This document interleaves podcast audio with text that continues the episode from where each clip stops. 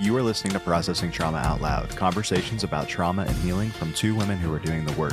My name is Jeremiah Jones, and I'm the producer of this podcast. In today's episode, Kandace and Sher continue the conversation on spiritual bypassing and offer ways we can avoid using it. Listen in as Kandace and Sher address why spiritual bypassing is something we've probably all done, but can now learn a better way.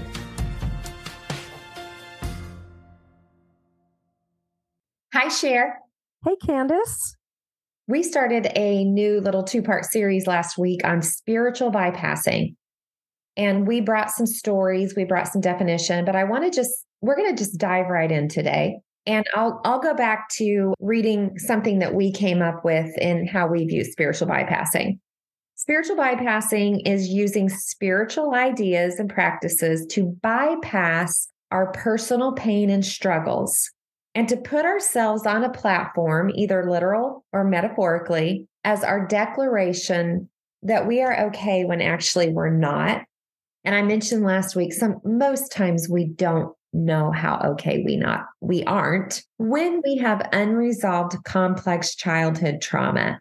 It is why there are many stories that someone gets put on staff or part of an organization and because they have all these giftings or they can articulate thoughts or they have something of, of use if you will and then it gets messy or something happens and people get shocked and everybody's taken by surprise. Mm.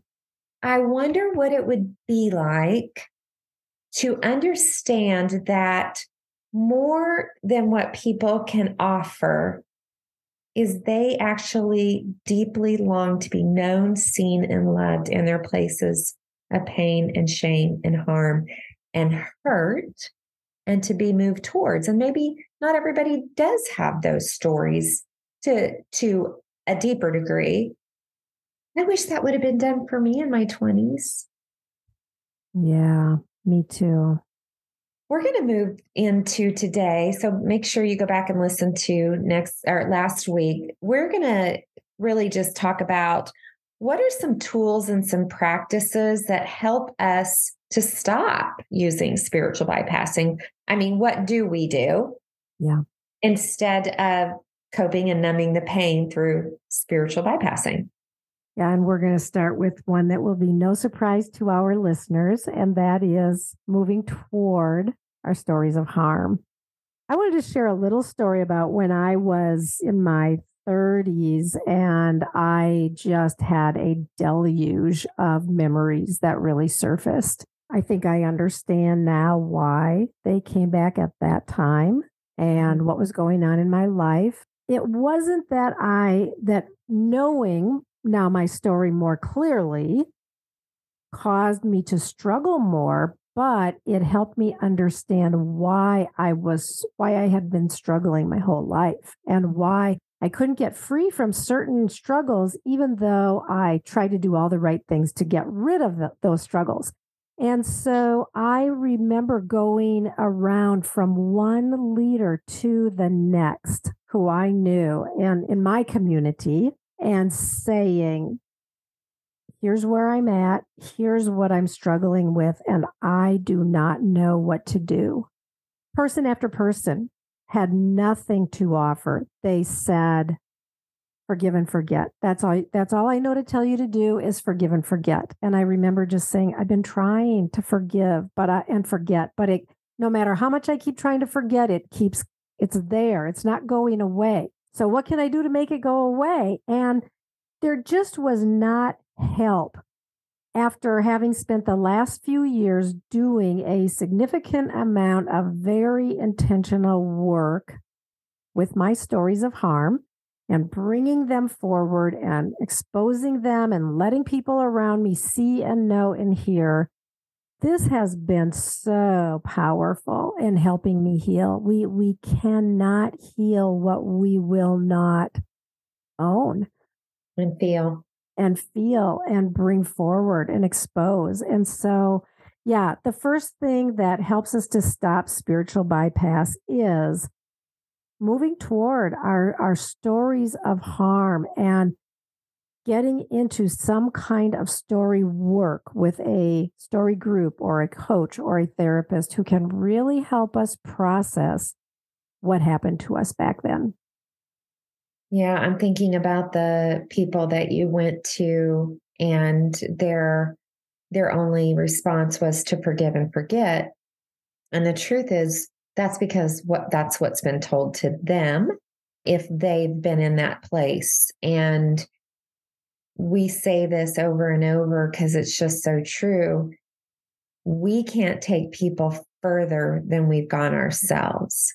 So as you were reaching for someone to help you, they didn't not help you because probably they didn't care. No, just, I think they, they did care. They did care, but they didn't know how. Right. And at one point, we really didn't know how either. Yeah. And while I know that that is true, I also am going to say, like, because I feel like I'm becoming very passionate about this, there is so much information readily available today, and people are coming forward more and more with their stories of harm. We're not keeping it hidden the way that we did 20 or 30 years ago. And so I will just say, like, it is time for these places of community, these places where people gather together. It is time to get educated. So when someone comes and says, I'm a mess, I'm falling apart, I want help, what do I do? Get educated, do your own work so you can help others. Amen to that, sister. I read an article the other day, and there's a kind of a population of people that are growing, they're stopping drinking. And do you know why? They're finding healing like, I, I mean, like over drinking and using it. You can be in the church and be doing all the things and being getting, getting drunk at night or using a substance to numb. Yeah. And so I just thought, wow, that's so cool because of exactly what you're saying. We're getting educated, we're getting more information, we're bumping into communities that know how to offer care that are moving towards those stories of harm with kindness, compassion, curiosity. Mm. And the pain is being healed. It's starting starting to lessen. People want to start showing up in life more fully who they are and what they're capable of creating. Yeah. I just want to give a shout out to Brene Brown too for her work has been so transformational in the world, I think, of being able to name what is shame and that we all struggle with shame and that we can bring that forward with courage and she has done so much writing and speaking in in these areas that have i think it really helped people be able to move toward getting the help that they really are desperate for Mm-hmm. I've read a lot of her stuff. I know you have too. Her podcast, and I'm I'm so thankful for her too. I'll I'll just read a few of these also that we're going through exposing the deep hurts abuse and abandonment and betrayals. And i i want to say not just exposing but exposing them to people who can hold them. Yeah. And learning how to be with people in those spaces where we're able to embrace the sensations that are going on in our body. I don't know anyone including me personally that when you start to slow down and you start being asked questions about the sensations in your body that that's initially comfortable for yeah. or two why do you think it's so important to be able to notice the sensations in our bodies yeah, and it took me a long time to get this. And partly because at first I would say nothing. I, I feel nothing in my body. I thought that was the stupidest question. like I really I really hated that question when someone would say, like, well, Sher, like you just shared a really big story of harm. Like, what are you feeling in your body? And I would be all like, hmm, nothing, you know? But it's so important. And of course, my body was screaming, but I was so used to numbing and tuning it out that I I had a very hard time connecting. But once I started to connect with it, that's where I will often now notice, like, ooh, I'm feeling anxious in my body. What happened? Why am I here? And then I can go toward that. But I think it is so important because we heal, and it's called bottom up from the bottom of our brain up, but we think that we heal from our prefrontal cortex in.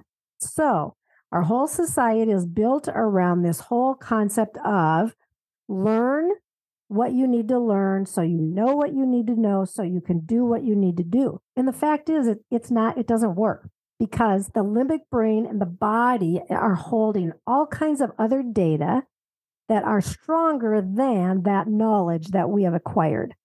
Mm-hmm. So it's so important to get in touch with the sensations that we're feeling in our body because as we then be able to tune into them and bring calmness and comfort to our bodies. Like this is what begins to heal our brain so that we can develop new neural pathways so that our behaviors and the ways that we relate to the people in our lives and the ways that we deal with our emotional distress actually are able to be changed and and done in a way that is healthy and loving and kind and beautiful and glorious.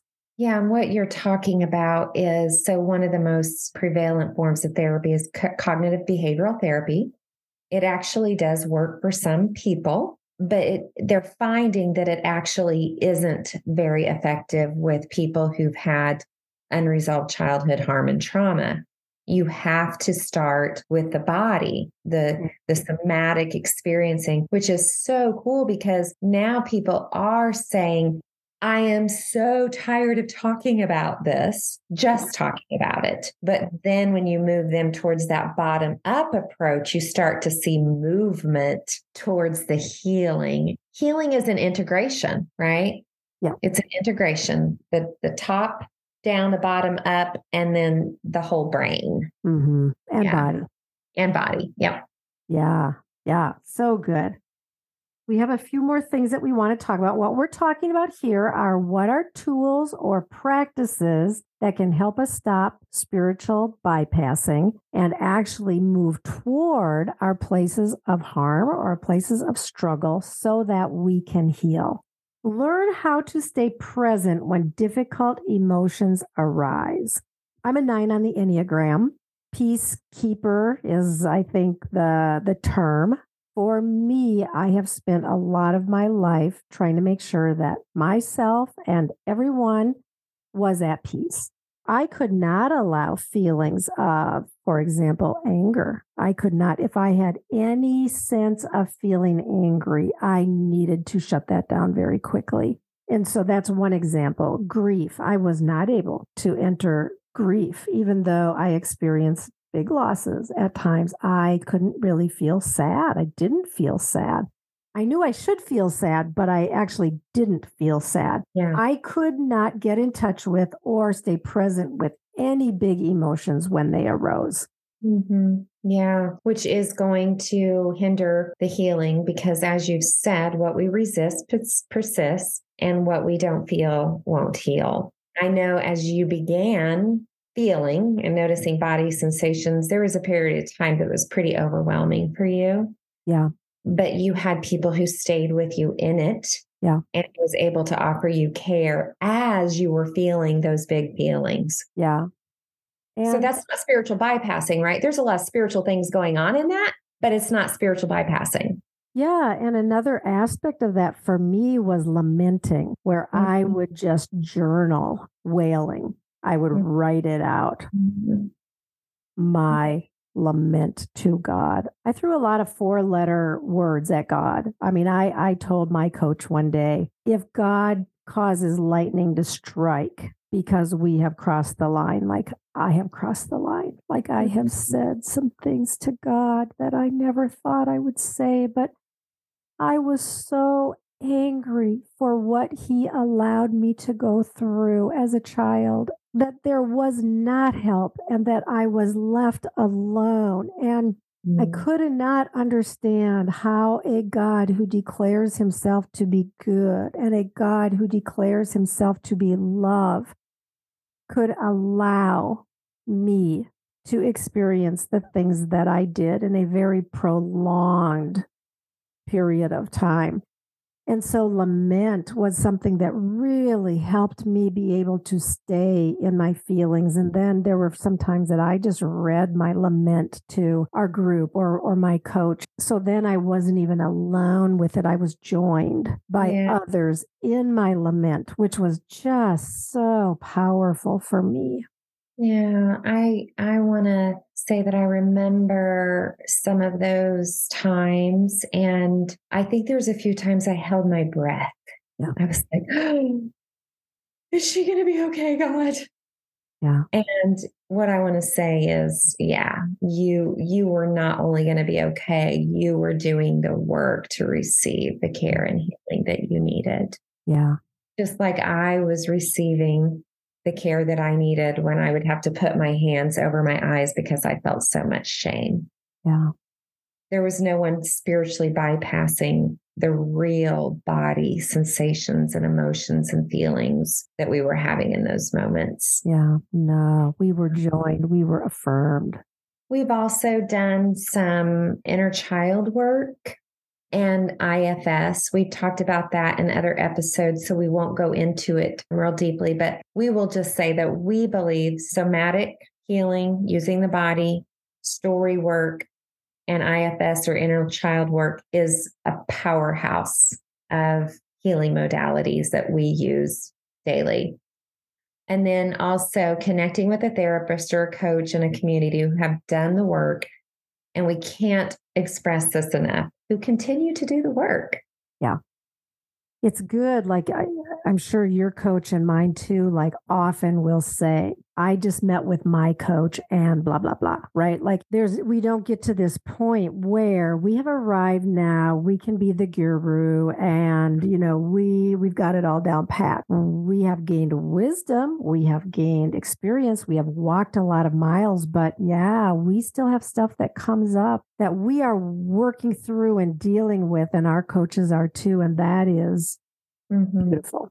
Yeah, because it's not just about being taught or mentored. That's a part of it. It's actually about being with. Yeah. Being with. No matter how I show up in that screen or you show up on that screen, we know that we have someone who's able to be with us where, wherever we're at. Yeah. Yeah. Yeah. yeah. Oh, good to be with you today. I want to say as we close, this has been just kind of sitting on the back of my my mind the whole time we've been talking that spiritual bypassing prevented me from feeling love. And the thing that I wanted most in my whole long life was to feel love, to really feel deeply loved and to be able to offer my deep love to others. And as long as I was spiritual bypassing, I I wanted that, but I couldn't seem to get it. And it's so counterintuitive that when we go toward the deep places of harm, when we go into the messiness, it has been through this that I now am experiencing love like I have longed for my whole life. I just want to say that because I think that love is one of the deepest longings of our heart and soul. And that is a very good reason to stop spiritual bypassing. Yes. Yeah. Thank you for sharing that. And I've seen it. I've seen it in you. I've seen it in me that as we have embraced the stories of harm, the stories of hurt, the messiness of healing, you know, you know, it's the idea of like if someone broke their leg, I know we're closing, but this just came to me. If someone broke their leg, we would know that there was a process for that leg to heal and to strengthen. Yeah. And there are broken places in us if we've had, if we've been abused and have had experienced trauma. Just saying something or reading something or offering a prayer isn't going to heal that immediately. Yes, we believe in miracles. Yeah. And we won't say that that can't happen. It doesn't usually happen. It's because there's purpose in the process. Yeah. The process is really glorious, I will say. It's agonizing, it's hard, it's a mystery, and it's glorious too. Mm, yeah. yeah. I'm glad that I have walked this path and that you and and our pearls and our coaches and our listeners have been a mm. part of this and I love that we are doing this work. Me too, friend. Yeah. Good to be with you. Good to be with you too, Kandace. Love, Love you. you. Thank you for listening to Processing Trauma Out Loud. Make sure to check out the show notes for links to suggested resources and social media. Like, subscribe, and follow to keep up with our weekly content. And if you don't mind, take a moment to rate and review us. Your feedback is extremely valuable and contributes to the success of this podcast. One last thing if you have found this podcast helpful in any way, or if you have questions on how to take the next steps on your healing journey, please reach out to us via email at kandacesher at gmail.com. That's K A N D A C E S H E R at gmail.com. Music was created by Caleb Paxton, and our sound engineer is Jeremiah Jones of Audistory LLC. We welcome you to join us for more conversations soon. Take care.